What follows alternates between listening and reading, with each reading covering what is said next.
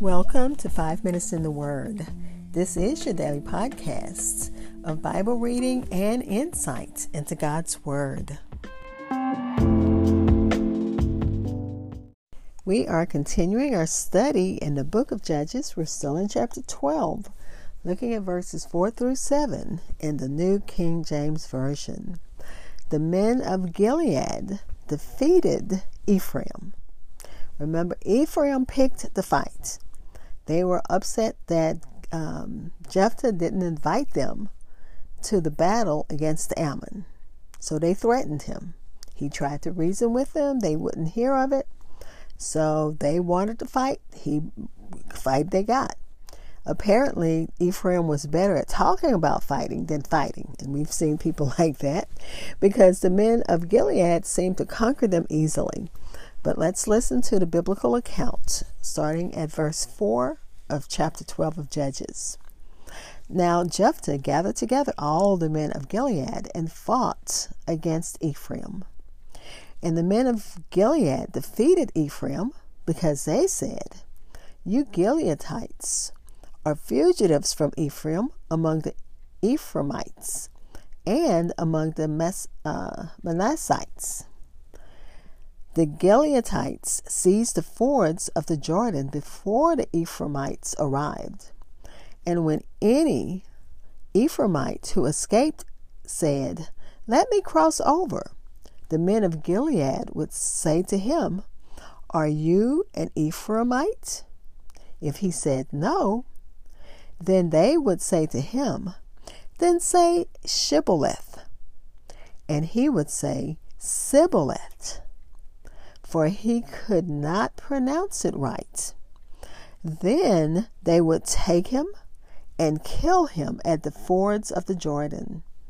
There fell at that time 42,000 Ephraimites. And Jephthah judged Israel six years.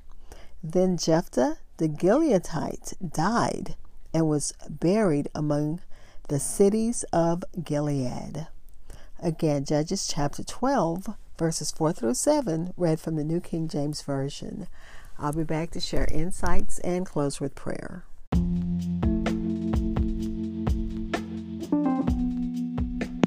Hi, I'm the host of Five Minutes in the Word, a daily podcast which spends a few minutes exploring God's Word.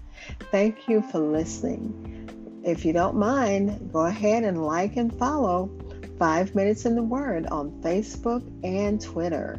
You can also hear my podcast almost everywhere podcasts are heard.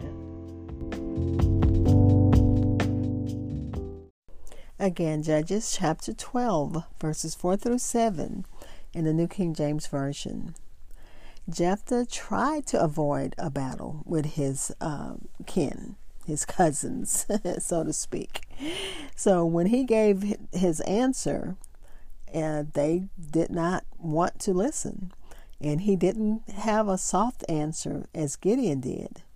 But uh, his answer did not turn away their wrath. He took care both to defend himself from their fury and to chastise their insolence with the sword by virtue of his authority as Israel's judge. The tribe of Ephraim had not only quarreled with Jephthah, but uh, when his neighbors and friends appeared to take his side, they abused them also. They said in scorn, You uh, men of Gilead that dwell on the other side of Jordan, you're nothing but fugitives of Ephraim, the scum and dregs of the tribes of Joseph, of which Ephraim is the chief. You are refuge of the family, and um, you can't be accounted among us, nor among the tribe of Manasseh. Who cares for you? All of your neighbors know that you are no better than fugitives and vagabonds. You've separated yourself from your brethren, and you've been driven into a corner.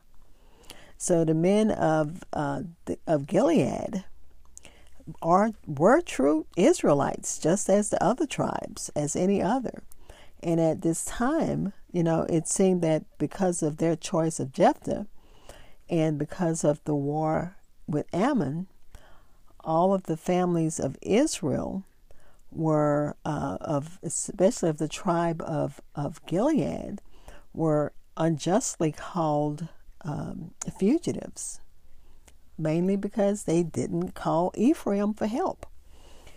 Ephraim accused the men of Ephraim accused the men of Gilead of being renegades and being disloyal Ephraimites.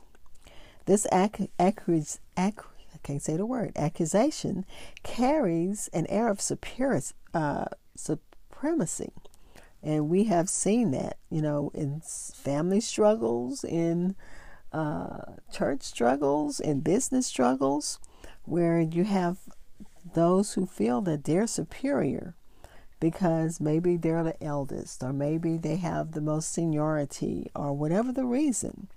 And they look down their nose at those who they feel don't, you know, belong in their circle. Ephraim, as the leading tribe in the region, expected the other tribes to do as they were told. They intentionally cast Jephthah's refusal as disloyal to their uh, to a superior, being them, being Ephraim. The Gileadites, who perhaps were better acquainted with the passage of Jordan than the Ephraimites, were uh, they secured it with strong guards who were ordered to slay every Ephraimite that uh, wanted to pass the river. Then they would say to them, Say the word shibboleth. The word shibboleth means either ear of grain or flowing stream. With this word, the people of the tribe of Ephraim were easily identified by their dialect. They had a hard time pronouncing the H in Shibboleth and said Sibboleth instead, uh, therefore giving themselves away. And as I think about, uh, I live in a town, we have a lot of uh, Vietnamese, we have a lot of Hispanic speaking uh, uh, citizens, and trying to pronounce um, a lot of things. The R. Can't make my R's roll for nothing. Just trying to pronounce some of the uh, cognate words can even be a problem. They're the same in English and Spanish, but they still can be a problem for us. So I can imagine, and they also used the example of Peter. The uh, at you know they knew who he was by his dialect. But anyway, Jephthah died he judged Israel six years and died. Perhaps the death of his daughter sunk him so that he never looked up afterwards, but it shortened his days, and he went to his grave mourning. Let's pray.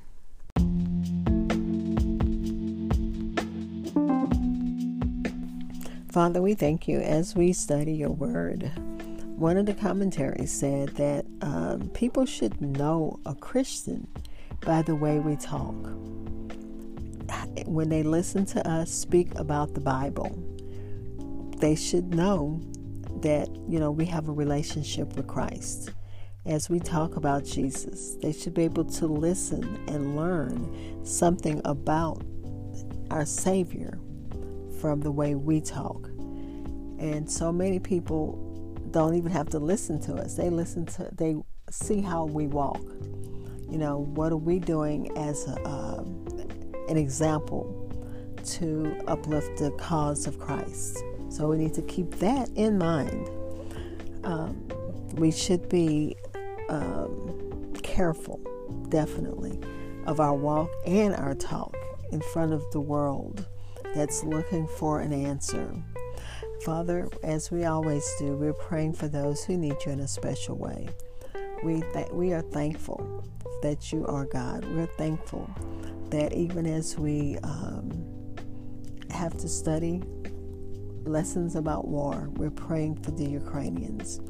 As we hear of little victories, we thank you for that, Father. We thank you for the glimmers of hope that you give them even if we can't understand God, they I'm sure they don't either. But those they are, I mean, they're they're an example of perseverance, of not giving up, and we thank you for that picture, and a picture of faith in um, and trust in you, and we thank you for that also.